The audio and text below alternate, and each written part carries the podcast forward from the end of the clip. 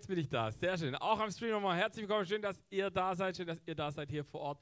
Ich freue mich. Warum? Weil wir starten heute in eine ganz neue Predigtreihe. Diese Predigtreihe heißt Deeper, also tiefer zu gut Deutsch. Und wir wollen uns die nächsten vier Wochen, wollen wir so verschiedene Zugänge äh, zu Gott anschauen. Ihr dürft gespannt sein. Also es wird nicht nur ich sprechen, sondern es werden auch äh, Freunde aus, unserer, äh, aus der Mosaik Church kommen. Nächste Woche kommt zum Beispiel Pastor Jonas, einer meiner besten Freunde. Da freue ich mich auch schon sehr drauf.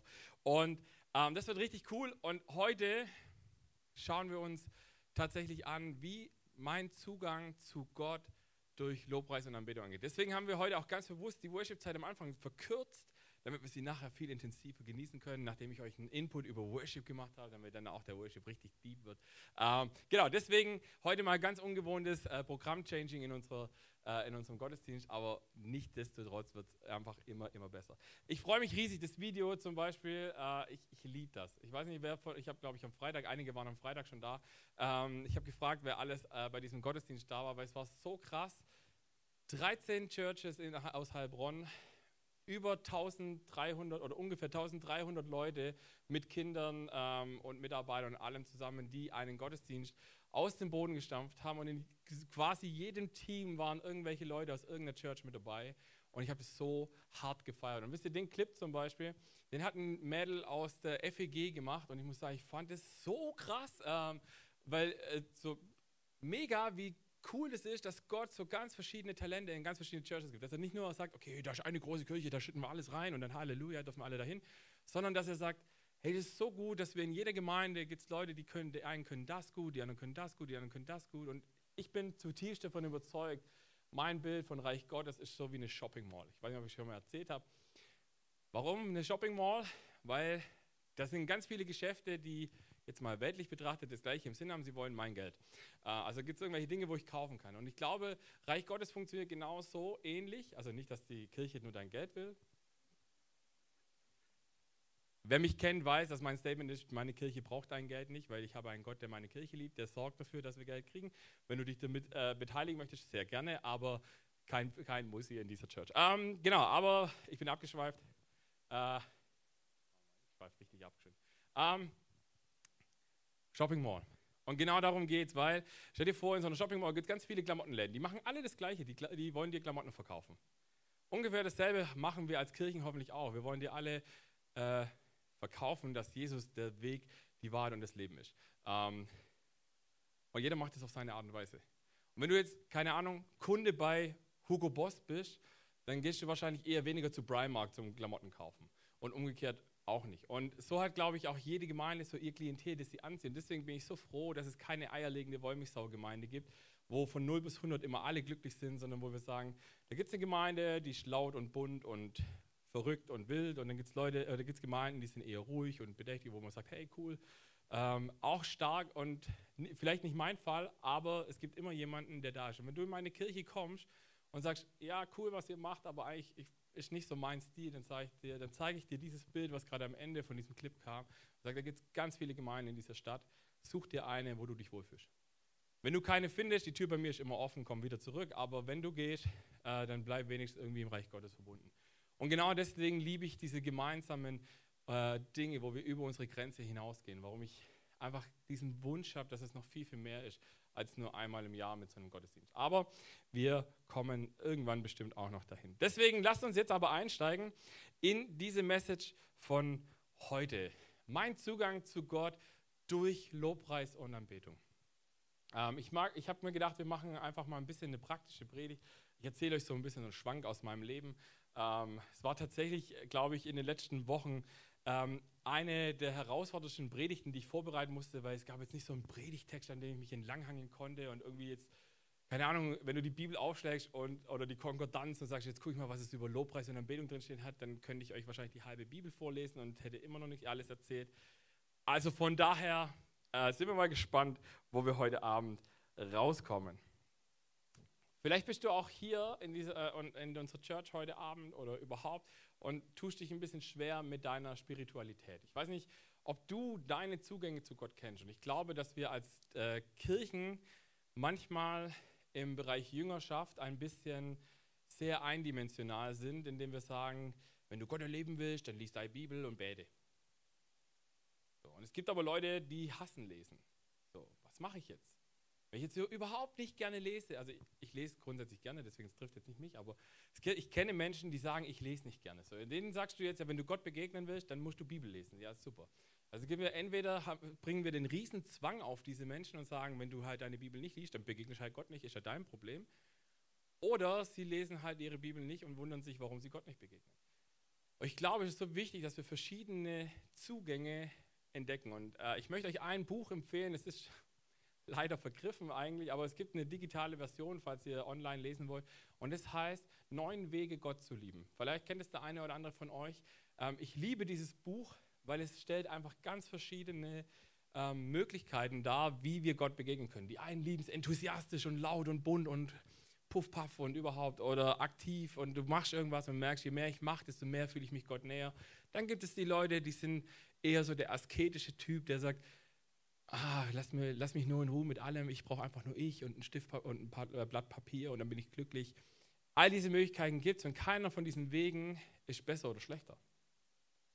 Und es ist so wichtig, dass wir das lernen im Reich Gottes, dass es Wege zu Gott gibt und Wege Gott zu erleben gibt, die nicht besser oder schlechter sind wie der andere, sondern wo wir sagen, hey cool, ich kenne deinen Weg nicht, erklär mir doch mal, wie du Gott begegnest, weil vielleicht ist es ja was, was ich noch nicht kenne, aber total gut finden kann. Oder du hast kennengelernt und merkst, okay, mein Weg ist nicht, aber schön, dass es das gibt. Und wenn du jemanden kennst, der nach einem bestimmten Weg sucht, kannst du sagen, hey, ich habe da mal was gehört. Guck dir das mal an. Also kleine Buchempfehlung, neun Wege, Gott zu lieben. Ich habe mir gedacht, ich bringe mal eine Frage mit zu Beginn, nämlich folgende. Warum worshipen wir? Hast du dir die Frage schon mal gestellt? So, ich weiß nicht, wer von, äh, ist, ist zufällig jemand das erste Mal heute in einer Kirche? Nein, okay, alle Gesichter, die ich sehe, waren mindestens einmal schon mal in der Kirche. Was erleben wir in einer Kirche? Hast du die Frage schon mal gestellt, warum singen wir Lieder im Gottesdienst? In der Bibel steht, oh, jetzt hier, oh, so eine heilige Antwort, weil es in der Bibel steht. Ich hatte jetzt eigentlich eher so was gehofft, das kommt wie, weil es Spaß macht, weil, weil man es halt schon immer so gemacht hat. Kennt ihr das? Also ich kenne keine Kirche, in der nicht gesungen wird. So, und äh, es gibt Menschen, die mögen das gar nicht und es gibt Menschen, die feiern es total. Aber ich habe noch keine Kirche kennengelernt, wo nicht irgendwie Musik mit dabei war. Und auf die Frage, und das ist ganz wichtig, frag dich manchmal, warum machst du Dinge, die du machst? Weiß nicht, ob du das machst, aber es gibt so, für mich gibt es so zwei Dinge. Es gibt coole Rituale und es gibt tote Traditionen. Und wenn du in meine Kirche kommst und mich fragst oder irgendjemanden bei uns fragst, warum macht ihr das oder jenes so, wie ihr das macht, und die wissen es nicht, warum, und ihr kommt zu mir und ich weiß es auch nicht mehr, warum wir das so machen, spätestens dann werde ich na darüber nachdenken, was wir ändern müssen, weil ich habe keinen Bock, dass wir eine Church sind, wo irgendwelche toten Traditionen gelebt werden, nur weil man es halt schon immer so gemacht hat. Also 0815 Kirche werdet ihr bei uns nicht finden. Wir sind immer wieder äh, neu und immer wieder anders und ähm, probieren immer wieder mal was Neues aus. Ich bin zum Beispiel zum Worshipen gekommen. Boah, warte mal, wie alt bin ich jetzt? 32 Jahre alt. Ähm, ich war, glaube ich, elf oder zwölf. Da war ich damals auf einem Jungscherlager und es ging bei uns so übers Wochenende. Äh, das nannte sich Kurzjungscherlager oder Kujula. Ähm, und da gab es eine Band und die hat. Kujula. Habe ich irgendwas? Egal. Ähm, auf jeden Fall, ich fand, ich habe das, ich war, also ich, ich, ich habe mit, äh, ich glaube, ich bin mit elf zum ersten Mal ähm, in eine Jungschar gegangen. Und davor war für mich Glaube in Kirche halt so was Altes, Verstaubtes, so da geht man halt an Weihnachten hin. Und ich hatte eine Tradition, die habe ich mir mit meinem Großvater geteilt, während wir an Heiligabend die Glocken geläutet haben, sind wir beide eingeschlafen ähm, im Gottesdienst, weil es einfach so interessant war. Ähm, aber man musste halt hingehen, warum? Man geht halt an Weihnachten in die Kirche, weil man könnte ja gesehen werden und wenn man nicht da war, huh, da, hast gesehen, die waren nicht da. Ähm, da ist mal das Gespräch. Will man eigentlich auch nicht sein, gell? Aber deswegen gehen wir halt hin, ob wir dran glauben oder nicht. Oder warum lassen so viele Menschen ihre Kinder taufen, die mit Kirche überhaupt nichts am Hut haben? Wo ich mir denke, ja, weil man es halt schon immer so hat. Ja, dann lass es einfach. Also wenn du noch nicht dran glaubst, was, äh, was ändert es in deinem Leben, wenn du es einfach lässt? So. Ich bin äh, Patenonkel von, von, äh, von zwei Kindern von meinem Bruder und, ähm, und es war ganz lustig, weil mein Bruder ist ein sehr traditioneller Christ, der äh, halt in die Landeskirche geht und alles, was nicht Landeskirche ist, ist automatisch Sekte. Und für den war ich jahrelang der Sektenpastor. Und dann kommt er irgendwann um die Ecke und sagt zu mir, ja, hm. und mein Bruder ist ganz schlecht im Emotionen ausdrücken. Also der, der stammelt dann zwei Stunden vor sich hin und sagt dann so, ja, also Und dann habe ich irgendwann zu ihm gesagt, was willst du eigentlich von mir? Ich habe nicht so viel Zeit. Da sagte er, ja, weißt du, kommt ja bald mein erstes Kind und so. Sag ich, aha, und jetzt? Ja, kannst du dir vorstellen, äh, ja, ja, so, das in der Familie und so. Und ich so, hä? Willst du mich gerade fragen, ob ich Patenonkel werden möchte oder was? Sagte, ah ja, schon. Das, also das ist ungefähr die größte Liebeserklärung, die mein Bruder mir machen kann. So. Und da habe ich gesagt, aber du weißt, ich bin doch der Sektenpastor. Sagte, ja, das aber du glaubst wenigstens richtig dran und dann, das ist halt die Hoffnung, die ich habe. Sag ich, super. Das heißt, du weißt auch, dass wenn ich Patenonkel bin, dass ich auch den Weg oder die, die Aufgabe dahinter verstehe und dass mein großes Ziel ist, dass ich in ein paar Jahren mein, äh, zumindest das erste Patenkind schon mal irgendwann taufen werde. Ähm, einfach damit es nochmal richtig gemacht wurde. Ich habe auch, während die, die, die Pfarrerin äh, den, den, Kleinen äh, getauft hat, habe ich ihm einfach Segen zugesprochen und gesagt, das ist keine Taufe, Kleiner. Das ist einfach nur Segen, weil drei Tropfen Wasser auf der Stirn machen keine Taufe aus. Ähm, aber äh, das Spannende war tatsächlich, dass ich als Freikirchenpastor musste ich einen riesen Weg gehen, um, äh, um Patenonkel zu sein. Ich musste, ich musste ein Schriftstück von der Evangelischen Allianz vorweisen, dass ich auch ja nicht komische Dinge glaube, damit ich das machen konnte. Sonst hätte ich nicht offiziell Patenonkel werden dürfen. Und ich dachte mir, Leute, was ist das für eine scheiß Tradition? Die hat überhaupt keinen Sinn. Und wenn, dir, wenn du fragst, warum du das machen musst, dann kann dir keiner sagen, warum. Es ist halt so. Steht irgendwo auf einem toten Stück Papier. Und ich denke mir, sortiert doch lieber Leute aus, die nicht an Jesus glauben, wenn sie Paten werden wollen. Aber nicht Menschen, die an Jesus glauben und sagen, ja, man weiß, ob die spooky sind. Egal, ich bin ein bisschen abgeschweift. Kujula, Kurzjungscherlager, da waren wir. Auf jeden Fall, ich war ungefähr elf Jahre alt und wir waren da mit einer Gruppe und da waren 300, 400 Kinder und da war eine Band, die hat Kinderworship gemacht und, und ich konnte nichts damit anfangen. So, ich stand da und dachte mir so, ja, vielleicht hört es auch bald wieder auf. Und mein Jungscharleiter neben mir ist total abgegangen, hat gesungen und getanzt und ich gucke den irgendwann an und sage, Tobi, was ist falsch mit dir? So mit elf, ihr müsst euch vorstellen, so ein kleiner Sven steht da und sagt so, was ist falsch mit dir? Und er guckt mich an und sagt, gar nichts. Hey, so kann ich Gott begegnen. Ich so, wieso kann ich Gott begegnen? Ja, wenn ich diese Lieder singe, dann ist Gott mir nah. Probier's doch mal aus. Und dann stand ich da und dachte mir so, ja, klar. Okay. Dann schauen wir halt mal. Und dann habe ich angefangen zu singen. Und plötzlich ist was in mir passiert, wo ich gemerkt habe, ich habe, ich, da, da, ist auf einmal ist so eine Freude in mir hochgekommen und so ein, ich, ich, ich, konnte gar nicht, ich, ich, konnte gar nicht aufhören zu tanzen so vor mich hin und dachte, oh ja geil und klatschen, yeah und wuh, Party. Und ungefähr drei Jahre später stand ich selber vorne auf der Bühne und habe diese Band geleitet, weil ich so Bock hatte, das plötzlich zu machen. Ich habe auch, man muss dazu sagen, als ich elf Jahre alt war, habe ich noch nicht Gitarre gespielt. Ich habe erst mit 13 angefangen, von daher war ich davor ähm, auch nicht so arg musikalisch.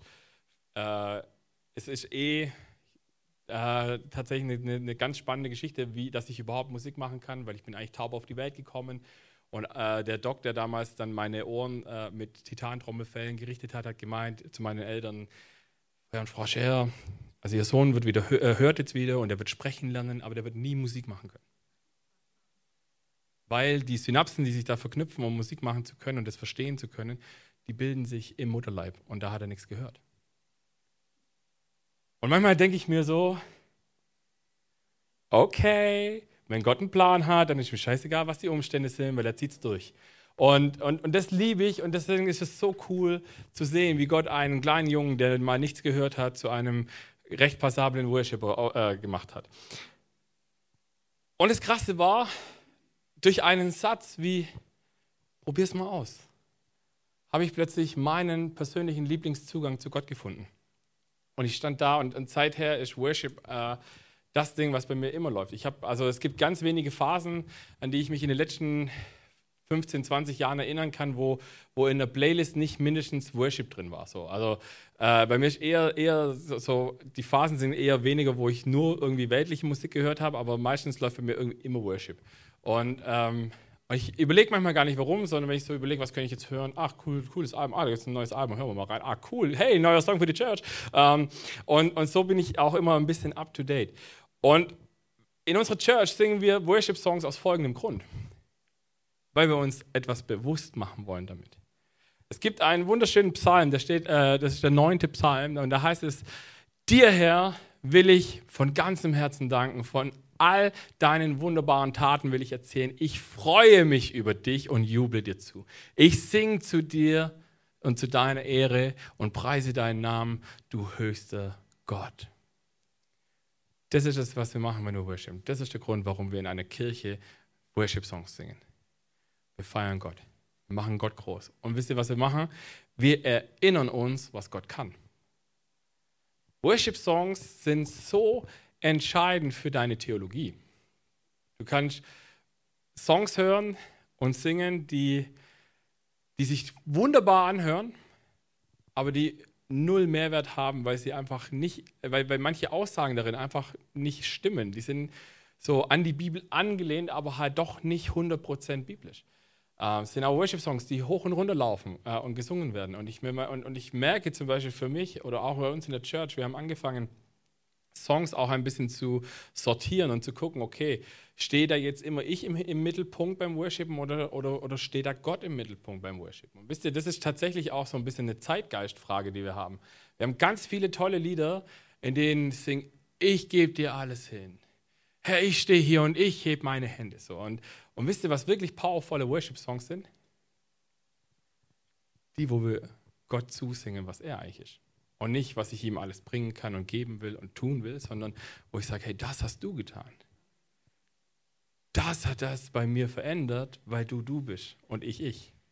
Und ich liebe das.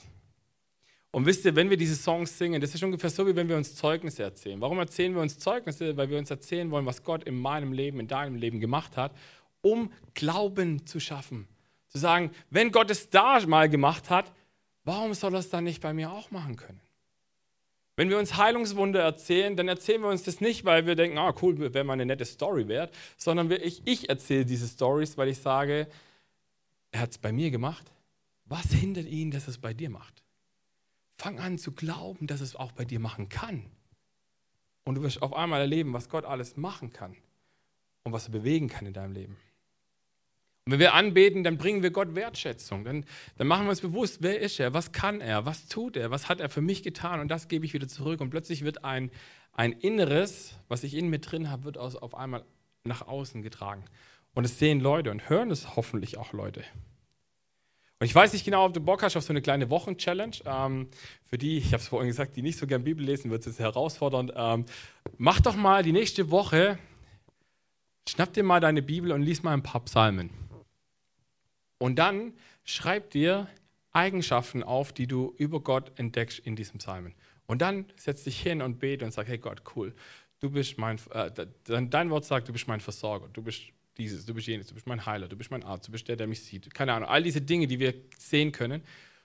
Und du wirst merken, es wird absolut was an deiner Sicht auf Gott ändern, weil du dir bewusst machst, wer er ist, was er kann. Und fängst vielleicht an, deinen Berg, den du in deinem Leben hast, zu sehen und zu merken, hey, mein Gott ist größer. Und er hat schon so manchen Berg überwunden. Warum sollte mein Berg zu groß für meinen Gott sein? Und das passiert, wenn wir worshipen. Unter anderem deswegen habe ich entschieden, für mich selber, aber auch wir als Church, äh, für die, die schon länger dabei sind, wir, wir singen immer mehr deutsche Worship-Songs. Das hat folgenden Hintergrund, ähm, weil wir haben, es gibt tolle englische Lieder, und ich bin jemand, der sehr gut Englisch kann, aber selbst ich, wenn ich einen neuen Song vor mir habe, denke mir, äh, verstehe nicht auf Anhieb, was ich alles singe. Und wie oft singen wir Lieder mit, wo wir uns überhaupt keine Gedanken drüber machen, weil sie gut klingen. Beispiel aus meinem Leben. Ich hab, äh, es gab mal eine Phase in meinem Leben, da habe ich, ähm, hab ich einen Musikstil gehört, der nennt sich Ska-Punk. Also so schön mit Trompeten und und E-Gitarren und so. Und da gab es eine Band aus, ich glaube, die waren aus Spanien oder so. Und die haben halt auf Spanisch gesungen und, und das hat so gegroovt. Ich bin durch die Stadt gelaufen und ich habe das irgendwie mitgesungen und habe dann irgendwann habe ich mal gedacht so, was singe ich da eigentlich? Und dann habe ich mich hingesetzt und habe so mit Google Translator so ganz schlechtes mal übersetzt und habe festgestellt, dass ich dass ich total gefeiert habe und ich, ich habe ja über die Legalisation von Cannabis gesungen und ich denke mir so, oh super, nein, das ist was, äh, warte mal, das ist eigentlich gar nicht das, was ich so wollte in dem Moment. Und ich dachte mir, wie oft geht es uns in der Church so? Wie oft singen wir Songs, von denen wir nicht wissen, was wir singen? Ich habe mit meinen Bands früher, wenn wir englische Songs gesungen haben, habe ich zu meinen Sängern gesagt, ihr müsst euch zu Hause hinsetzen und müsst den Song für euch übersetzen. Ihr müsst verstehen, was ihr singt. Es ging so weit, dass irgendwann Leute zu mir kamen und Songs, die, ich, äh, die, die dann für die Leute super neu waren, gesagt haben, wow, hey, hast du diesen Song geschrieben? Hey, das, also du hast so eine Connection in diesen Song reingebracht, das ist wie wenn du es selber geschrieben hast. Ich so, nee, ich habe ihn einfach nur für mich übersetzt, damit ich verstehe, was ich singe. Und das macht so viel aus. Klar, wir haben bei uns auch, wenn wir Deutsch und Englisch haben, wir haben immer beide Texte dabei, aber sind wir doch mal ehrlich, das geht so schnell weg, dass wir wahrscheinlich den einen Text, den wir singen, schon schier nicht lesen können. Dann wird es mit der, also wenn du das schaffst, dann beides zu lesen, wow. Ähm, also ich schaff's nicht. Und es war für mich so wichtig, und ich habe vor, vor ein paar Jahren war das der Fall, dass ich eine, äh, auf einer Frauenkonferenz durfte ich Worship leiten und ähm, und da war gerade gewagte Liebe, war da gerade ganz frisch rausgekommen. So. Und, ich, äh, und den kannten alle nur auf Englisch. Und ich habe dann gesagt, ach komm, wir spielen auf Deutsch. Und dann habe ich die typische Diskussion gehabt, die ich immer habe: so, ja, aber der Song ist auf Englisch viel geiler. Äh. Sage ich, ist mir egal, wir singen auf Deutsch. Ja, dann musst du den singen. Sag ich, ja, ist kein Problem. Und dann waren da 400 Frauen. Und wir haben angefangen, diesen Song zu singen. Und plötzlich haben 400 Frauen haben uns von der Bühne gebrüllt. So, es äh, war wirklich, ich habe meine Ines irgendwann rausgemacht ich habe Gänsehaut gehabt. Ich habe gedacht, scheiße, was ist hier los? Und dann kam meine Mom zu mir, die auch nicht so schlecht Englisch spricht und sagt, Sven, ich bin, äh, sagt sie zu mir, Sven, ich bin dir so dankbar, dass du diesen Song auf Deutsch gespielt hast. Sag ich, warum? Weil ich ihn gerade zum ersten Mal verstanden habe. Und das ist das Ziel, das ich habe, wenn wir worshipen, wenn ich worshipe, dass ich es schnell verstehen will. Deswegen haben wir angefangen als Church Songs auf Englisch, äh, die es auf Englisch gibt, die uns aber berühren und die was bei uns auslösen, dass wir sie übersetzen. Wir haben als Church schon zwei Songs von, äh, von einer coolen Band, Red Rocks Worship heißen die, ähm, haben wir übersetzt, äh, weil wir gesagt haben, die haben uns auf Englisch schon mega berührt, also lass sie uns übersetzen, singbar machen und haben das gemacht. Ähm, weil wir gesagt haben, wir möchten gerne äh, diesen Segen, den wir erleben durften, auch anderen weitergeben, damit sie verstehen, was sie singen. Und, und das Krasse ist eben Worshipen. Warum worshipen wir auch? Die Frage ist, oder nicht die Frage, sondern die Frage ist, warum worshipen wir? Aber ein Punkt, warum wir worshipen, ist auch, um uns zu fokussieren. Wisst ihr, wir sind in einer Welt unterwegs, die, die ist so laut. Und wir haben so viele Themen, die jeden Tag auf uns einbrechen. Und manchmal verliert, also mir geht es manchmal so, dass ich äh, keine Nachrichten gucken will mehr, weil ich einfach denke, ich, ich, ich weiß schon gar nicht mehr. Es gibt so viel zum Beten, ich weiß schon gar nicht mehr, was ich alles beten soll. Ähm, und ich komme gar nicht mehr hinterher, weil es so viele tragische Dinge gibt. Deswegen ich, schalte ich manchmal meinen Fernseher aus und denke mir, was ich nicht weiß, gibt es nicht. Punkt. Ähm, Jesus, dein Problem, kümmere dich drum. Ähm, aber eigentlich auch nicht okay. So, ich denke mir so, nein, komm, wir müssen das wieder vor Gott bringen. Deswegen muss ich mich manchmal fokussieren. Und ich habe am Freitag ein bisschen was von meiner Story äh, durchblitzen lassen und äh, ich habe ähm, äh, ziemlich am Anfang, zwei Wochen nachdem, nachdem dieser Crash meines Lebens passiert ist, habe ich eine WhatsApp bekommen von, von Anthony. Äh, Anthony, ich, ich, liebe dich. Ähm, du hast mich gechallenged auf eine Art und Weise, die ich äh, zu dem Zeitpunkt überhaupt nicht brauchen konnte und die war aber so gut, weil es ging um das Thema Vergebung. Und ich habe gesagt, äh, und, und, Anthony hat mir nach zwei Wochen äh, äh, ähm, eine, eine, Message geschrieben und sagte, hey Sven, hast du eigentlich schon vergeben?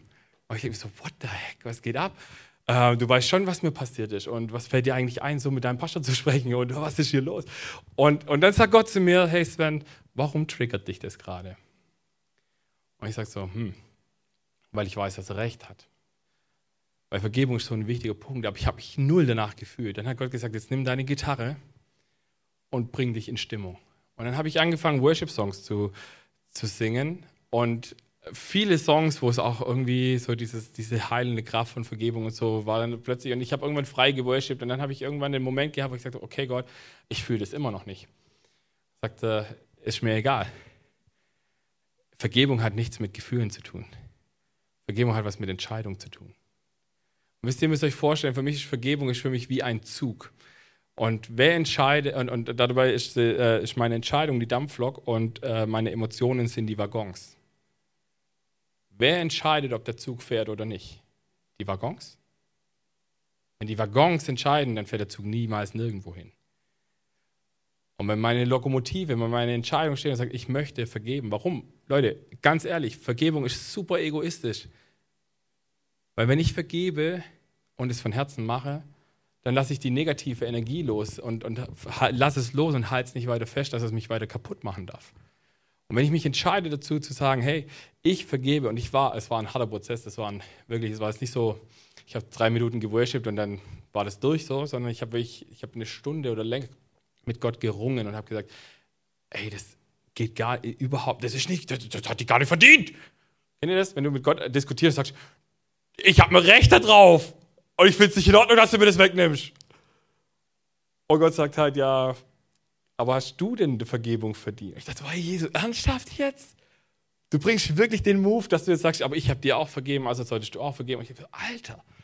Und dann sage ich, okay, ich fühle es aber nicht, Jesus. Sagt, es ist mir egal, ob du es fühlst. Du wirst es irgendwann fühlen. Und dann ich mich hin, bin ich auf die Knie gegangen und habe gesagt, okay, Jesus, ich vergebe. Und ein ganz wichtiger Schritt war für mich, dass ich gesagt und ich vergebe mir genauso. Ihr könnt euch nicht, vielleicht könnt ihr es euch vorstellen, aber oder auch nicht, aber für mich hat sich wie eine, eine Kette weggesprungen äh, um mein Herz, um meine, äh, um meine Seele, wo ich gemerkt habe, das war so befreiend. Was habe ich danach gemacht? Ich habe meine Gitarre genommen und ich habe nicht nur traurige, äh, ich bin so einsam und Scheißlieder gespielt, sondern ich habe gesagt, okay Jesus, und jetzt feiere ich dich, weil du hast verdient. Du bist derjenige. Und wisst ihr, Gott kann mit deinen Emotionen umgehen. Wisst ihr, ich weiß nicht, wie du drauf bist, aber ich kenne viele Christen, die immer denken, ja, oh, ich darf nicht so fühlen und ich darf nicht so fühlen, weil ist ja nicht heilig. Denke ich mir, Gott hat alle unsere Emotionen geschaffen. Also wenn der nicht mit deinen Emotionen zurechtkommt, dann kann es keiner mehr. Ähm, deswegen komm zu Gott, wie du bist. Wenn du dich ganz schlecht fühlst, dann komm mit deinen ganz schlechten Gefühlen zu Gott. Wenn du dich super fühlst, dann komm mit deinen super Gefühlen zu Gott. Aber glaub nicht, nur weil du dich gerade nicht gut fühlst, dass du jetzt nicht unter die Augen des Herrn treten darfst. Das bringt mich auch nochmal zu einem Punkt, der heißt, Worshipen ist eine Entscheidung. Und ich muss mich eines Tages entscheiden in meinem Leben, wen oder was ich anbete. Die Bibel sagt, eines Tages werden sich alle Knie vor Gott beugen. Ich hoffe, da, äh, wisst ihr, was für mich ein Riesenprivileg ist? Dass ich das heute schon machen darf und dass er mich nicht zwingen muss dazu, sondern dass ich es freiwillig mache. Und ich liebe das, weil, weil das macht so viel aus zu sagen, ich entscheide mich für Worship. Und ich weiß nicht, vielleicht kennst du die folgende Situation. Du kommst in deine Church und, äh, und denkst, oh Gott, boy, gar keinen Bock jetzt auf Worship. Schon mal jemand erlebt so, dass du denkst, oh nee, so gar keinen Bock? Ah ja, okay, eine Hand geht hoch, Halleluja. Ein paar ehrliche Menschen. Äh, Spaß, nein, natürlich. Ihr seid alles so heilig und gereinigt, dass ihr solche Gedanken nie habt. Aber habt ihr schon mal gedacht, so, boah, der Song gefällt mir gar nicht? Wer hat schon mal gedacht, der Song gefällt mir gar nicht? Ja, danke, endlich. Kleiner Spoiler-Alarm, ist mir egal, weil ich, du wirst nicht geworshipped. So. Wenn Leute zu mir kommen und sagen, ich mag den Song nicht, äh, egal ob Sprache äh, das Problem ist oder einfach der Song dir nicht gefällt, sage ich dir, das ist äh, schön für dich. Und wusstet ihr, dass man schön für dich nicht auf eine freundliche Art und Weise sagen kann? Je freundlicher du das sagst, desto schlimmer klingt's. Ähm, auf jeden Fall habe ich gesagt, schön für dich. Und, und dann stand ich da und sage, ich bete ja zum Glück auch nicht dich an. Sondern die Songs, die ich spiele, die haben eine Message und eine Aussage, die ich Gott äh, zuwidme. Und die machen was mit mir, wenn ich sie singe. Und wisst ihr, haben, ich habe als Worship-Leiter habe ich eine Sache lernen müssen. Ich kann und sollte niemanden dazu zwingen, anzubeten. Als junger, wilder Worship-Leiter, so mit 15, 16 Jahren, dachte ich, ah, jeder muss so den Herrn preisen, wie ich das tue, weil alle anderen machen es ja nicht richtig. Und, und ich bin ziemlich heftig auf die Schnauze geflogen, weil ich war in einer sehr großen Gemeinde, ähm, die, also, die sehr modern war, so für ihren, für ihren Stil, wo sie herkommt.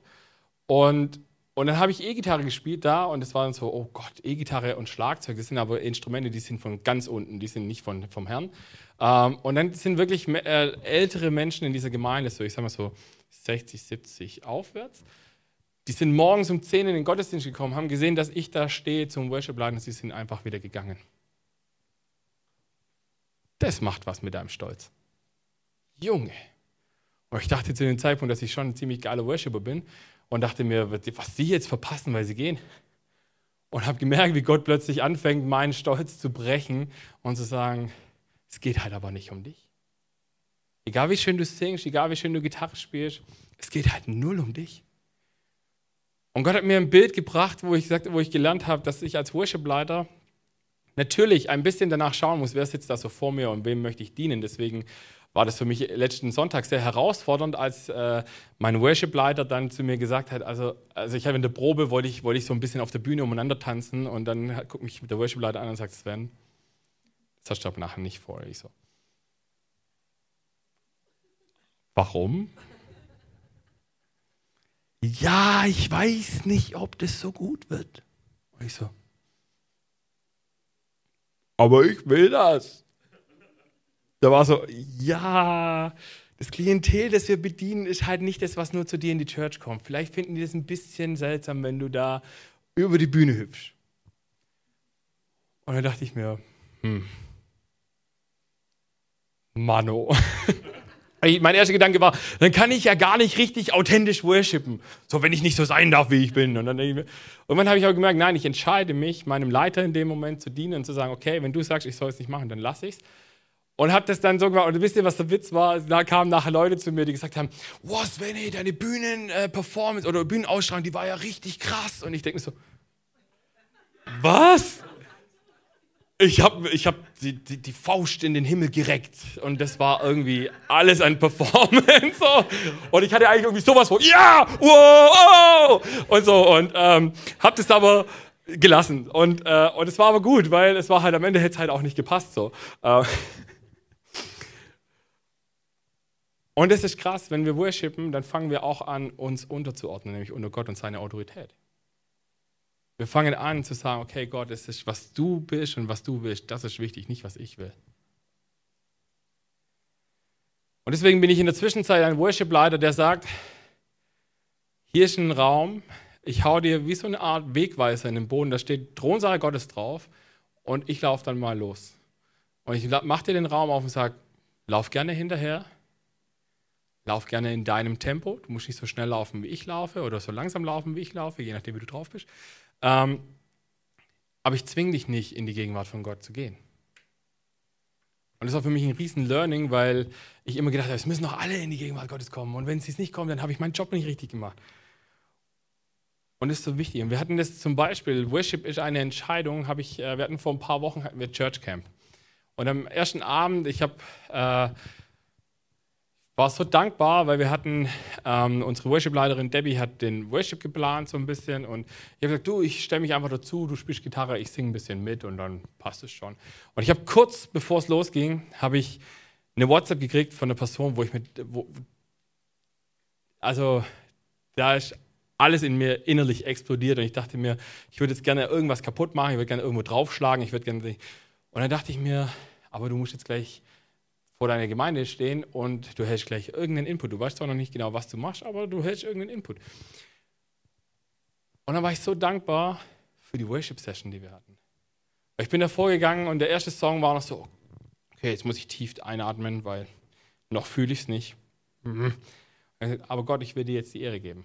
Auch in meiner Wut gerade, weil ich weiß, dass ich sie bei dir abladen kann. Und dann war plötzlich so nach dem zweiten, dritten Song macht es plötzlich Klick und ich habe gemerkt, wie, wie die Herrlichkeit von Gott da war und ich gemerkt habe, wie er gerade all das wegnimmt, was mich da gerade gestört hat.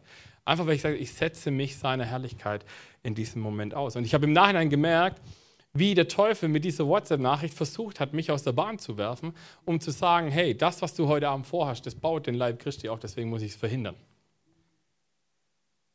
Und wisst ihr, in Johannes ähm, 4 gibt es eine tolle Bibelstelle, Vers 23, da heißt es, doch es kommt die Zeit, ja, es ist schon da, in der die Menschen den Vater überall anbeten werden, weil sie von seinem Geist und seiner Weisheit, äh, Wahrheit erfüllt sind. Von solchen Menschen will der Vater angebetet werden, denn Gott ist Geist und wer Gott anbeten will, muss von seinem Geist erfüllt sein und in seiner Wahrheit leben. Das sagt Jesus zu dieser Frau am Jakobsbrunnen die ihm vorwirft und sagt, ja, weißt du, ich würde Gott gern anbeten, aber ich darf ja als Samariter, darf ich ja nicht in den Tempel. Und Jesus sagt, scheiß auf den Tempel. Gott ist Geist und Gott ist überall. Gott ist hoffentlich in deinem und in meinem Herzen. Und wenn nicht, dann beten wir nachher dafür, dass es passiert. Ähm, wir sind nicht an einen Ort gebunden. Das heißt, musst, also wenn deine Worship-Zeit sonntags in der Church ist, dann, dann läuft was falsch. Dann ist es zwar okay, aber dann bist du halt ein Sonntagschrist und das ist halt nicht okay. Ähm, weil je, Leben mit Jesus heißt 24-7 mit Jesus unterwegs zu sein, dass Menschen das erleben, erspüren, dass sie dich angucken und sagen, es macht, irgendwas ist anders bei dir wie bei mir. Was ist das? Und dann kannst du plötzlich Zeugnis sein. Aber wenn du halt natürlich so, und ich kenne viele tatsächlich, die, die so dieses, ich sage immer, dieses Christenmäntelchen anhaben, die, die kommen sonntags zur Kirche rein, ziehen sich das an dann sind sie in der Kirche, heilig, heilig, heilig, Arme heben, yeah, ich bin da, uh, alle haben mich gesehen, ich gehe raus, zack, hänge den Mantel wieder ab und dann lebe ich wieder. Und es ist mir scheißegal, was Jesus in meinem Leben gemacht hat. Weil jetzt bin ich wieder der King. Und das ist das, was die Bibel meint, wenn, wenn sie sagt, dass Gott von Menschen angebetet werden möchte, die in Wahrheit leben und im Geist erfüllt sind. Dass es eben nicht nur anderthalb Stunden am Sonntag irgendwie ist, wo wir sagen, okay, jetzt sind wir ein bisschen heilig und es reicht für den Rest der Woche, sondern dass du sagst, ich suche dich jeden Tag. Wenn ich mich einmal für Jesus entschieden habe, heißt es nicht einmal entschieden und für immer safe, sondern das heißt, ich muss mich jeden Tag neu dafür entscheiden. Das ist ein bisschen anstrengend manchmal. Und manchmal fühlt man sich nicht danach. Da hilft Worship, by the way, dass man sich wieder in Stimmung bringen kann. Oder der Geist Gottes, der kommt und sagt, ich erinnere dich an Sachen, die Jesus gesagt hat. Ich erinnere dich an das, was, was, äh, was Gott in deinem Leben schon gemacht hat. Und deswegen bin ich so dankbar, dass wir dieses Privileg haben, dass wir an keinen Ort gebunden sind um Gott groß zu machen. Amen. Come on. Deswegen darfst du das zu Hause in deinem Badezimmer machen, vor deinem Spiegel. Du darfst vor deinem Spiegel in deinem, äh, in deinem Schlafzimmer, darfst du auch wie David nackig vorm Spiegel tanzen und sagen, Halleluja, Herr, so wie du mich geschaffen hast. All das ist vor Jesus gar kein Problem, das kennt ihr alles. Ähm, aber wir müssen uns eins bewusst machen. Wenn wir Gott anbeten, dann steht immer einer auf, dem das nicht gefällt. Wusstest du, dass es in der Bibel drei Engel gibt, die namentlich genannt werden? Gabriel, Michael und Luzifer. Einer von dreien wollte angebetet werden und wurde deswegen aus dem Himmel gekickt. Und der, war, der hat wahrscheinlich besser gesungen wie du und ich. Der hat wahrscheinlich besser jedes Instrument dieser Welt gespielt wie du und ich.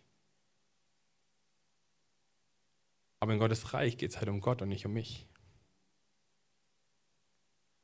Es tut manchmal ein bisschen weh. Aber wenn wir dann aufstehen und sagen, wir machen Gott groß, wie am Freitag, für die, die am Freitag dabei waren. Leute, ich bin ehrlich, es war für mich das Worst-Case-Szenario des Todes, weil ich dachte, da geht gar nichts mehr. Und trotzdem war es am Ende des Tages, dachte ich mir, was für eine krasse Worship-Night. Egal, ob es jetzt so gelaufen ist, wie ich mir es vorgestellt habe, aber am Schluss hatte ich das Gefühl, dass wir so eine heftige Einheit hier drin hatten beim Singen, ohne irgendwelche Lautsprecher und sonstiges, sondern wir standen da und haben einfach akustisch Gott so groß gemacht, dass ich dachte, da hat für mich hat der Boden hier drin gebebt. Und das war es für mich absolut wert. Aber es gab an diesem Abend einen Moment, wo ich mich entscheiden musste, ob ich mich jetzt von diesem Gefühl, dass ich das gerade richtig kacke finde, dass es so ist, wie es ist, übermannen lasse oder ob ich sage, egal ich entscheide mich, meinen Gott groß zu machen, weil er hat es verdient. Und Gott nicht, äh, lässt sich nicht behindern durch Technik oder sonst irgendwas. Und wisst ihr, manchmal ist Worshipen auch überhaupt nicht logisch. Ich weiß nicht, ob das schon mal aufgefallen ist. Wenn du manche Sachen singst und manche Sachen äh, proklamierst, dass sie einfach wenig, wenig Sinn machen. Und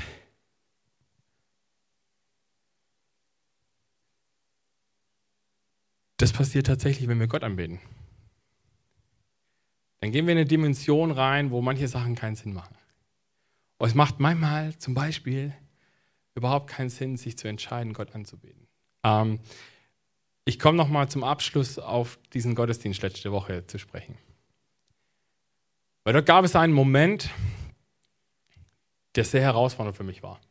Ich stand gerade auf der Bühne, wir haben Soundcheck gemacht, wir haben geprobt, wir haben gespielt und plötzlich kommt mein Dad reingerannt in den Saal und wirft mir mein, mein Autoschlüssel zu und ich dachte so, was ist jetzt los? Und er sagt, komm jetzt mal daher. Und ich so, ich bin beschäftigt, also was ist denn los? Und dann habe ich, hab ich meine Gitarre weggestellt und bin ich hin, habe meinen Stöpsel raus und sagte, ja, ich muss jetzt mit deiner Mutter ins Krankenhaus, der, der Krankenwagen ist schon da. Ich so, wie, was ist, was? Krankenwagen, Mutter, Krankenwagen, was ist jetzt los? Und dann ist er rausgerannt und ich bin hinterhergerannt, während die Band noch weitergespielt hat. Und ich bin einfach nur weggelaufen, weil ich dachte mir so, das sah bestimmt auch total bescheuert aus äh, für die, weil keiner wusste, was Sache ist. Und ich laufe raus und in der Lounge sehe ich, wie, wie meine Mutter auf diesem Schragen vom, vom Krankenwagen äh, festgeschnallt wurde und um sich geschlagen hat und, und, und, und machen wollte äh, oder loskommen wollte da davon wieder. Und, und dann wurde sie weggefahren und ich habe dann nur gesehen, wie sie in den, äh, in den Krankenwagen reingeschoben wurde und, und ich stand da und dachte mir so, okay, was mache ich jetzt? Ähm, Ich habe das schon öfters erlebt. Meine Mom hatte vor 20 Jahren äh, Bauchspeicheldrüsenkrebs im Endstadium, ähm, hat es dank Gebet überlebt auch und vielen OPs und vielen Therapien und so.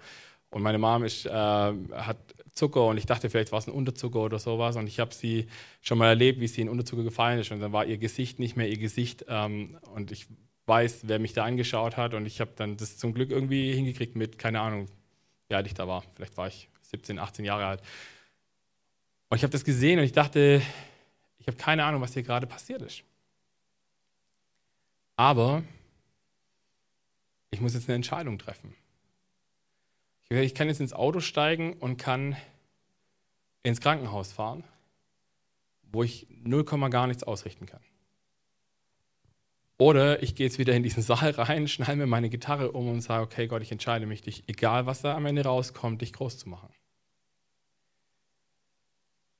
Und dann bin ich in diesen Saal reingelaufen, ich habe gebetet, ich habe gesagt, okay Gott, ich habe keine Ahnung, ich kann eh nichts machen, ist jetzt dein Problem, du kümmerst dich drum, weil mein Job ist, dich jetzt groß zu machen, um den Rest musst du dich kümmern. Und dann stand ich da und habe gespielt und habe dann geworshipped und es war schon so ein bisschen herausfordernd am Anfang, so den Kopf wieder klar zu kriegen und zu sagen, okay, und ich schaue jetzt auf Jesus, weil ob das jetzt gut oder schlecht ausgeht, am Ende ist Jesus Sieger. Und dann habe ich angebetet. Am Schluss gab es eben Feedbacks auch von Leuten, die gesagt haben, es war so eine krasse Einheit äh, in diesem ganzen Gottesdienst, auch durch die Band und überhaupt. Wir hatten als Band eine krasse Einheit, obwohl wir zum ersten Mal in dieser Besetzung so zusammenstanden. Und, ähm, und ich habe gemerkt, ist mir eigentlich erst diese Woche eigentlich so richtig gekommen, dass ich, obwohl ich nicht der Worship-Leiter war von dieser, von dieser Truppe, tatsächlich eine, einen relativ wichtigen Dreh- und Angelpunkt hatte in dieser Band, mit dem ganz viel stehen und gefallen wäre. Und ich mir dachte, krass, wie der Teufel versucht hat, mich außer Gefecht zu setzen, indem er, indem er meine Mom attackiert hat, ähm, damit ich nachher gedanklich nicht mehr da bin. Und da bin ich so dankbar, dass ich das in den letzten Jahren lernen durfte, zu sagen, im richtigen Moment gucke ich auf den, der Sieger ist. Und egal wie es ausgeht, am Ende hat er gewonnen. Und deswegen lade ich dich ein, dass wir das jetzt machen werden. Wir werden jetzt zusammen Songs singen. Und egal, was du heute mitgebracht hast, und egal, ob du denkst, okay, was auch immer er gerade erzählt hat, zum Glück fangen wir jetzt an zu singen, ähm, lade dich ein, dass du all das reinlegen darfst jetzt in diese nächsten Songs. Band, seid ihr ready?